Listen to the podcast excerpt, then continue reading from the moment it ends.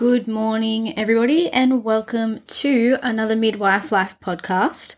My name is Jasmine, I'm a registered midwife, and today I thought, why not do a podcast on a week in the life of a midwife? Um, just so anyone out there, if you want to know what a general week would look like for me, or just a midwife out there, then listen along and yeah, see if you're into it. Let's go.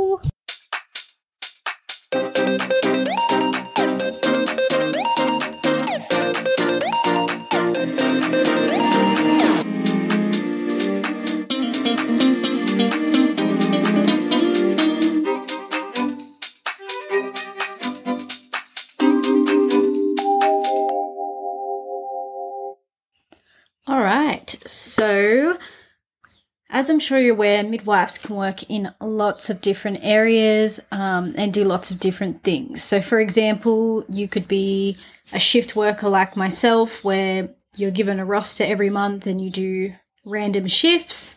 Or you could be a caseload midwife where you follow your own women through and then you're on call for the births.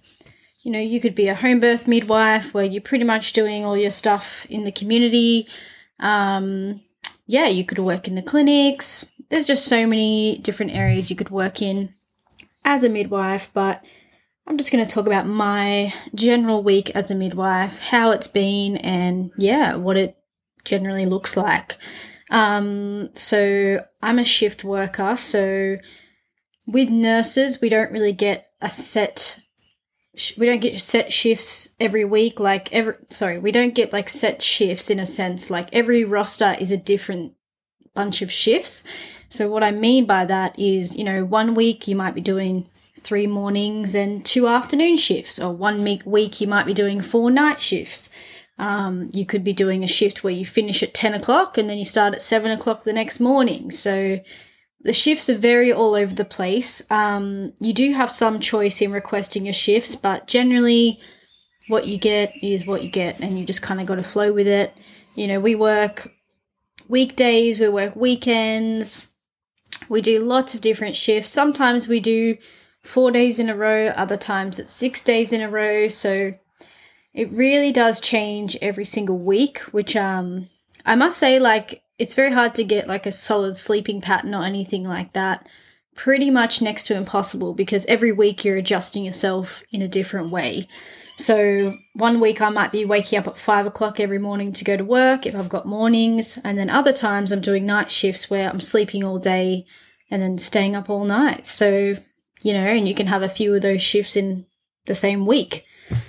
So I'm sure you're getting the idea that it can be very hard to get a good rhythmic pattern and you just have to be very focused in order to have a good work life balance um, with shift work because it's really all over the place. I think the best way I manage it is make sure that if I know I have a few days off, like I will try to organize things in advance to do just so I know that I'm getting out and about and doing things other than work because otherwise work can kind of take over your life if you let it. You really, and that's in any profession, I guess. You got to make sure that you have good work life balance and you're doing things, you know, for yourself outside of work as well. But yeah, on a tangent there. But let's go through my week.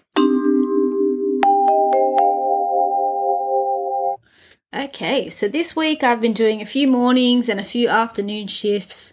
But always before my shift, I have a coffee. So you always need a big coffee and something good to eat. Um, you know, we rotate into different wards, but at the moment, you know, I'm working in that birthing area. So if you're looking after someone in labor, it's often hard to get off and have a break um, because they really do need you there and it is one on one care. So I often make sure that I have something good to eat before work and I have my coffee to make sure I have good energy. And honestly, normally I scull about half a litre of water because I know it's going to be hard to get out of the room if I'm looking after someone in labour. Um, so, you know, what a day could look like for me is I might take over where someone's already in well established labour and then I help them through the end of it. Um, or I could be going to a cesarean section, which we do skin to skin. So that means um, the midwife follows you into the theatre. We're there throughout the operation. We help with your baby. Then we come to the recovery with you, help with the feeding, and then ultimately go upstairs to the postnatal ward with you. And that's where we say our goodbyes and hand over care. But that process can take a few hours um, from, you know, start to go. So you don't really get a break in that time. So that's why it's so important to have a good meal and a large coffee before you get started with the day. Um, yeah, so a general week for me is coming on. You don't know what you're going to get. Um, I guess in a birth unit, you can get obviously birth is the number one thing, but there's lots of other different things you could get too. So, for example, if someone's having decreased fetal movements, um, they might come in and get an assessment. If they've got PV bleeding, um, if their waters are broken, uh, if they've got like any illnesses in their pregnancy, like diabetes or high blood pressure, and they need to get checked because they're feeling unwell. So there's so many reasons that you might review a patient. Um, if someone's in preterm labor, you might look after them, and then sometimes that can fizzle out. But yeah, there's just so many re- different assessments and things that come up all the time. And I feel like every week I'm learning something new. Um, yeah, I love it. It's a very interesting job and very rewarding as well. Um, obviously, I do love uh, birth. I think birth is amazing. That moment when a baby is born and it, you put it on mum's chest, give baby a rub, and you know the father's crying. It's a very beautiful moment to be a part of. So, obviously, you want everything to go well and smoothly, and sometimes it does. Um, but I definitely think sometimes it doesn't as well. So, in a week, you could have emergencies as well, where you know a baby might come out not breathing, and you have to do resuscitation. Um, a mum might have a hemorrhage.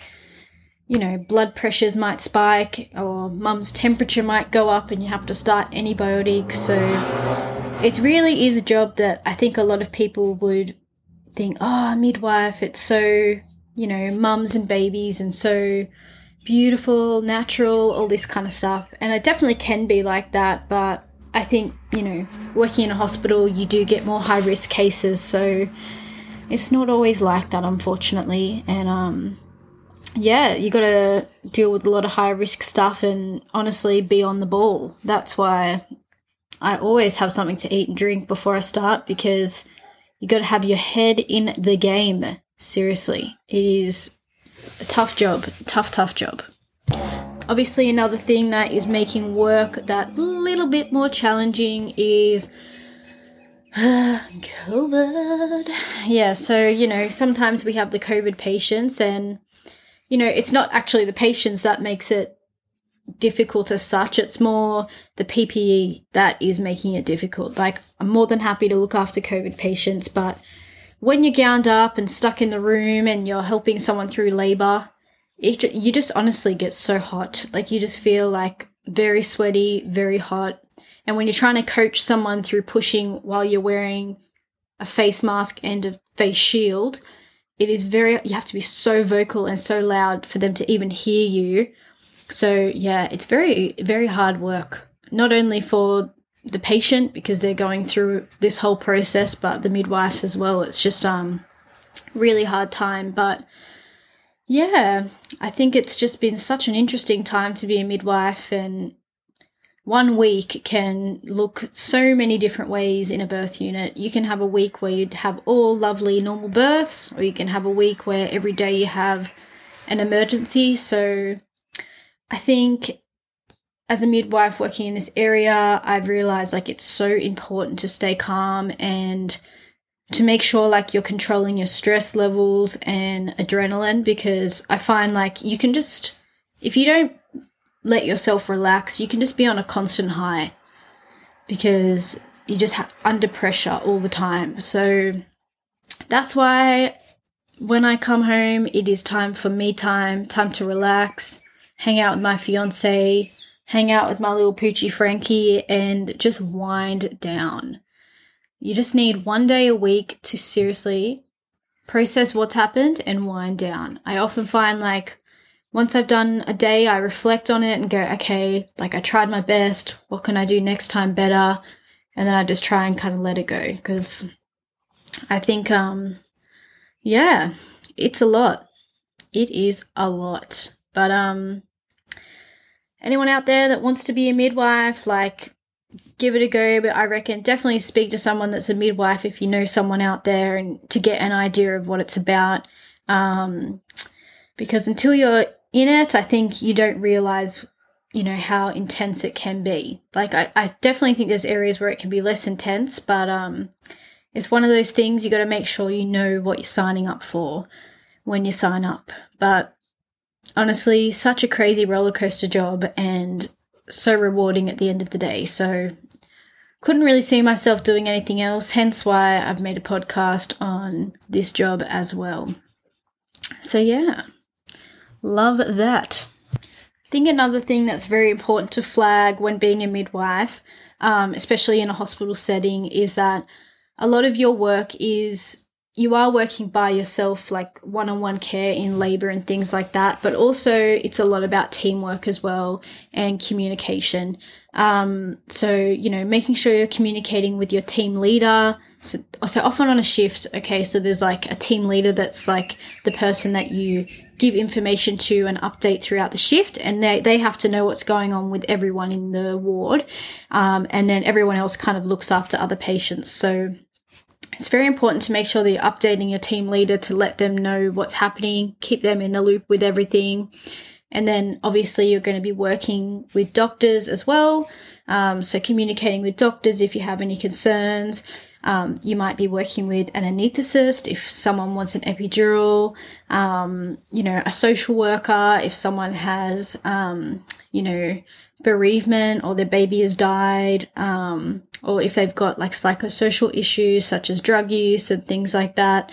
Um, so I think working in health in general, but especially in like, you know, high risk areas, you do have to liaise with lots of allied health and lots of different um, healthcare staff. So, communication is so key, um, especially when you're working where emergencies can come up pretty much like at the drop of a hat, everything can be running so smooth, and then suddenly an emergency happens. So, just communication is number one. You really do need to practice how to communicate effectively in an emergency. Um, because, you know, if you don't know how to do that and don't know how to stay calm, then that can be life threatening for, you know, the people that you're resuscitating. So, need to, I guess, over time you build confidence. Like, I'm still building confidence as well, learning every day, but definitely working as a team and keeping your calm and making sure you know your policies.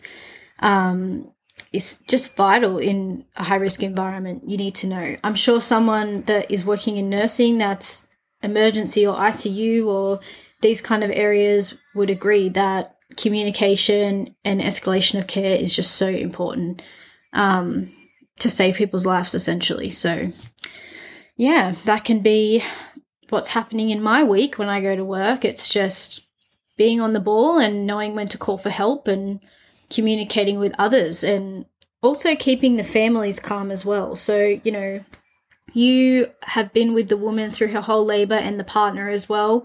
So, it's so important to build that rapport and that connection with them. Um, so, you know, you might start with general conversation, but really, like, you're getting deeper connection through that. You're building trust and making them feel comfortable with you. Um, and ultimately, if something goes wrong later on, they're going to cling to you for some reassurance. So it's very important that you learn how to empathize and give reassurance to the mums and dads, keep them updated with what's happening. So, you know, they need to, you need to make people feel comfortable and, you know, give them the reassurance that they need so they don't get too stressed because, especially for the dads, like sometimes I feel like they can feel a bit out of the loop when they can't help. So, for example, if a baby's born and you have to start a resus and then you know, the mum is still delivering her placenta and all this stuff is happening. I often feel like the dads can be kind of left in the lurch and feeling a bit out of place. So it's important that we get them involved the best that we can and don't make them feel isolated from the situation because these this is now two people they care about the most in the world and we need to make sure that we're giving them reassurance that everything's going to be okay.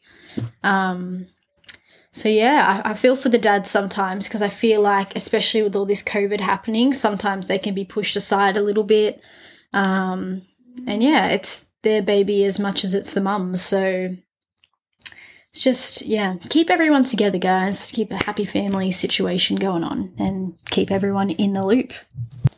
So now that i've described to you a little bit what my week is like um, working i'm sure you can imagine that being on the high all the time of like births and emergencies and you know being everyone's shoulder to lean on you can imagine that sometimes it does get quite overwhelming in the sense that you could lean to burnout. Um, so, right now, I'm just going to go through a few tips on how I make sure that I don't burn out as a midwife. So, if any other midwives or nurses are listening out there, this is what I do to make sure that I'm looking after myself because, you know, you got to stay strong and you got to make sure that we can sustain for many years to come in this career. So, we have to make sure that we're looking after ourselves.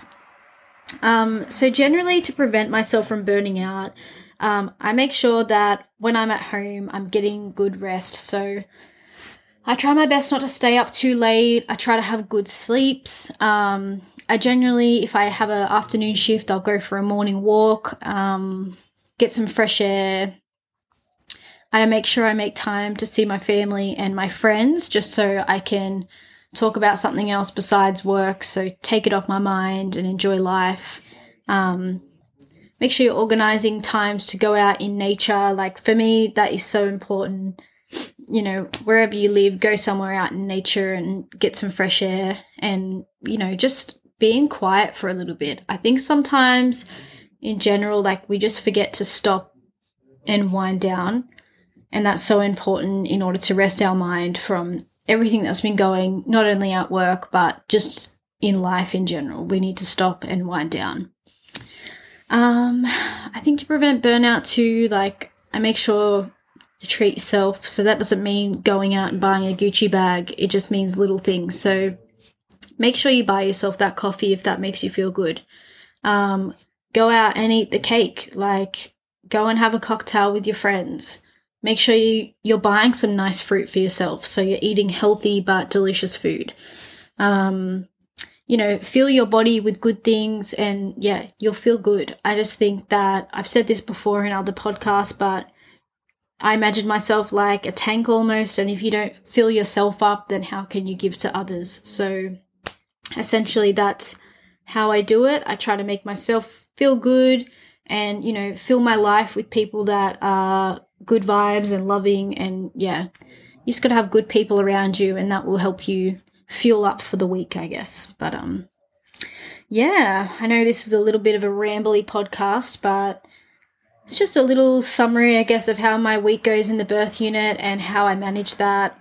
And yeah every week is different but every week is a challenge and you're always learning something new.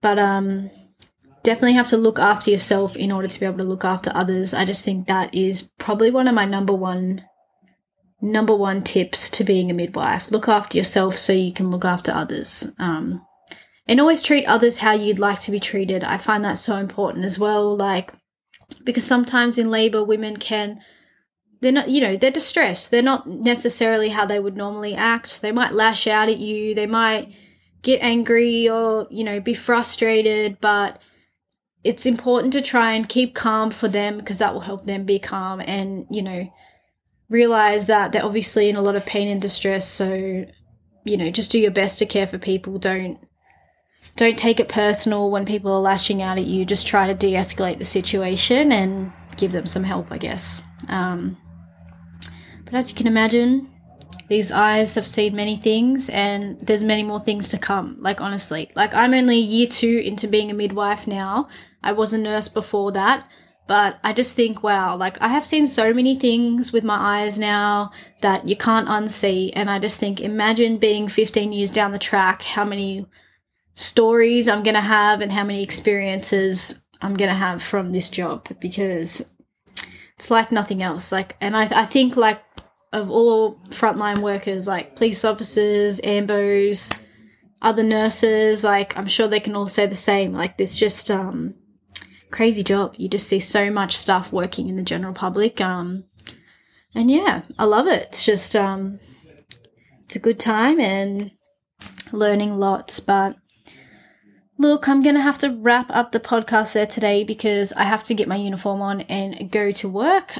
But I hope that you've got something out of this today. If you'd enjoyed it, please let me know and follow me at midwife life underscore podcast on Instagram.